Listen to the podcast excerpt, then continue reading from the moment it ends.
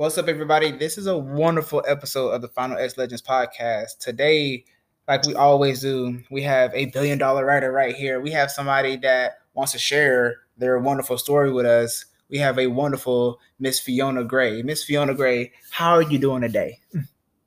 I am doing fantastic. Thank you. And thank you for having me. Nah, thank you for being on. It's always my pleasure to, you know, meet creative people, meet illustrators, writers, musicians, and you know, understand you guys, understand what y'all writing, you know, and, and be the, the first amongst many to, to hear your wonderful stories. You know, I actually find it all the pleasure to know you whether whether you are extremely published and, and out there or, or you're you out there and you're very successful or you're somebody starting out. Like I've been meeting people and I've been thinking to myself, man, well, you know, this person just sent me this this book and whatnot, or this person, you know, told me I can read their book before it comes out, and for all I know, they might be the next, you know, big thing. And I, I am not even gonna say they're the next J.K. Rowling or the next George R. R. Martin because each person is their own entity and their own lasting legacy on the world. So it is very cool to to think that. Like it, it, didn't cross my mind at first when I began this journey, but now, for all I know, Miss Grey, you know, like I said, you're here to save the day.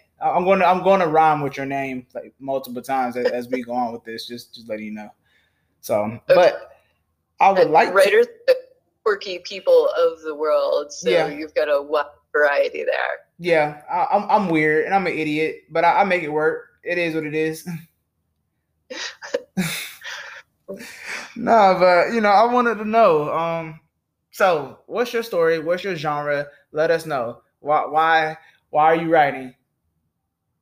Well, I used to do a lot of more technical editing and writing, and as my day job progressed, I found myself not doing that nearly as much. And I had suppressed my creative side, and when I stopped being able to write as much at the day job, I found that creative side spilling out in different ways. So I started doing a lot of short stories. I had a lot of ideas.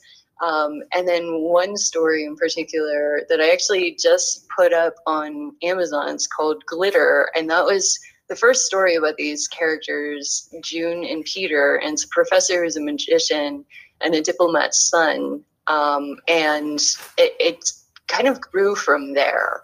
Um, and there are so many ideas out there. I think I probably have 20 stories in the works, and it makes it really hard to focus sometimes. That's funny. But all of that led to all, all of that led to putting out my first book um, at the end of 2020. It's called Paladin's Sword. Ooh, what's that about? See that that sounds like something I like. I I, I would definitely go and buy. You, you said it's, it's, you said it's out or it's coming out. It is out, and then uh, the short story that goes along with it is um, also out as of actually last night.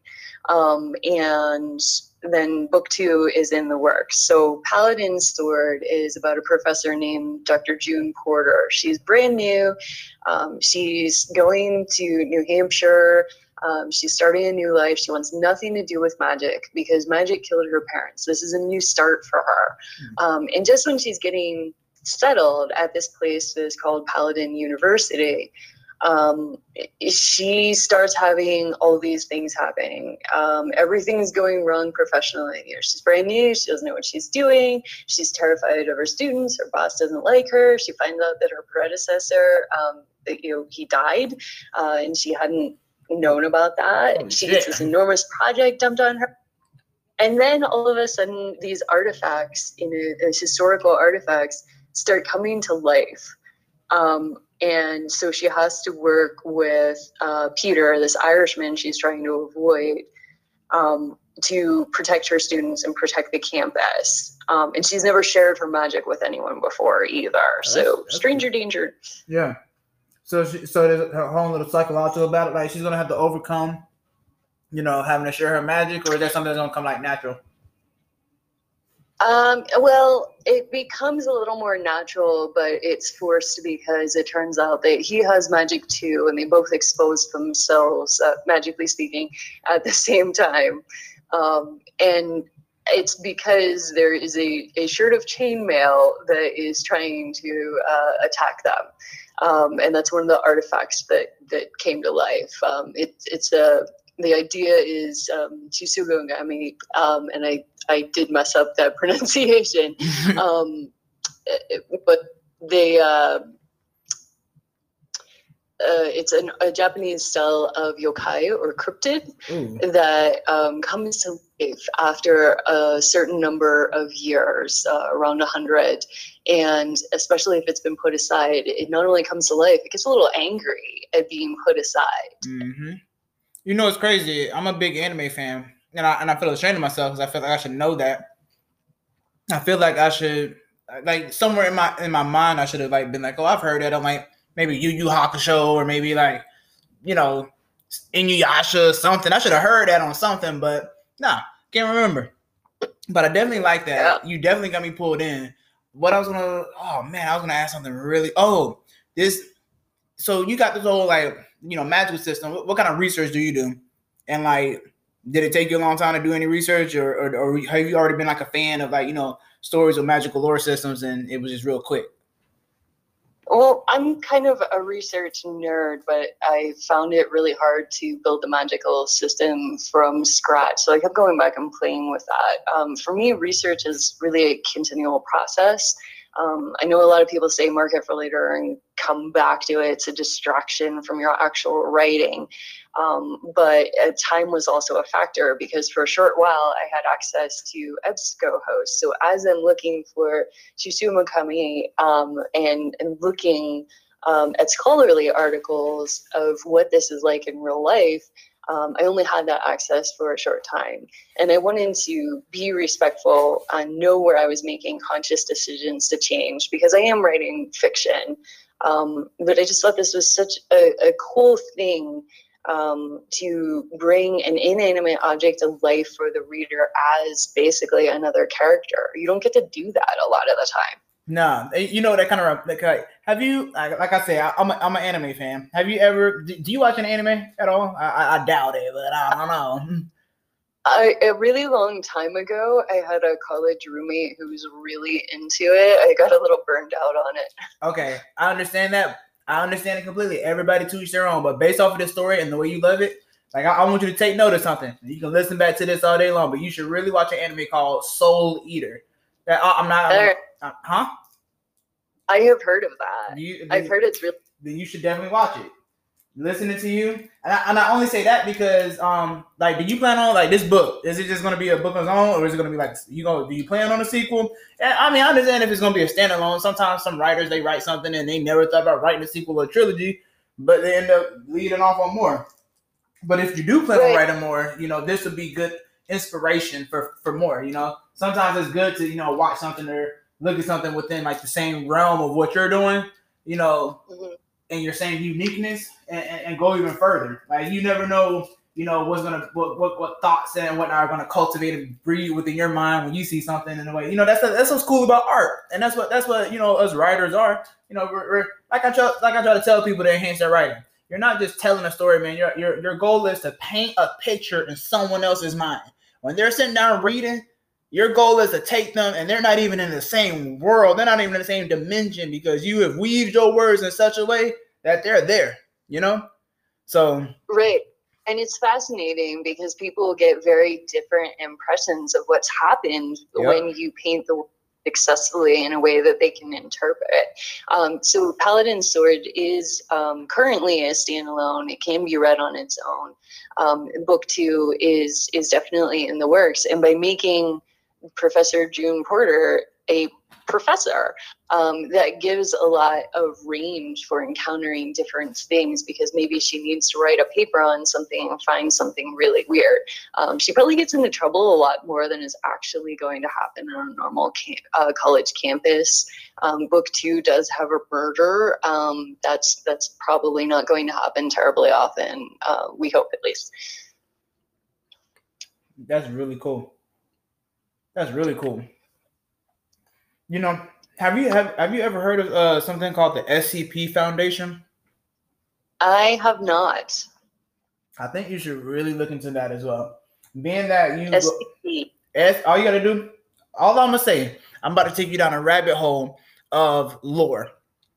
What I'm saying, if you like the whole, you know, demon artifacts, spiritual artifacts, that kind of life, and you know, it, like what I what I'm saying right now is I'm I'm already seeing your your your story, and I'm sorry, I fanboy over like good content and like real love, and I can sense that there's a passion and love for, for your story, but I can see this as like you know like a, a, show like Supernatural with this this this you know like not like like in a sense it's episodic and there's these different demons and different like things that try to attack and they use their magic to like you know you know I don't, I don't, it's your story like I'm saying I see this really cool kind of story right? And what I'm saying is like there's this really cool organization out there called the SCP Foundation. And if you look up into it if you love that Lovecraftian like, like horror and things that are just anomalous and things that just are out of the ordinary. There is so much endless content there for you to look into. And what's cool about the SCP Foundation is that it's just an organization of people who have just created unique like monster lore, like new age monster lore. It's like it's like it's like Lovecraft has infected like a new generation of writers, and they all congregated there. So it'd be a great great place for you to go if you want to like dive into like any type of like new potential like demonic or weird entities that she may have to come across. You know, just you know, I always like to. I got something to share, you know, and it'd be good for you to, you know, you never know, you might not like it. Who knows? Who cares?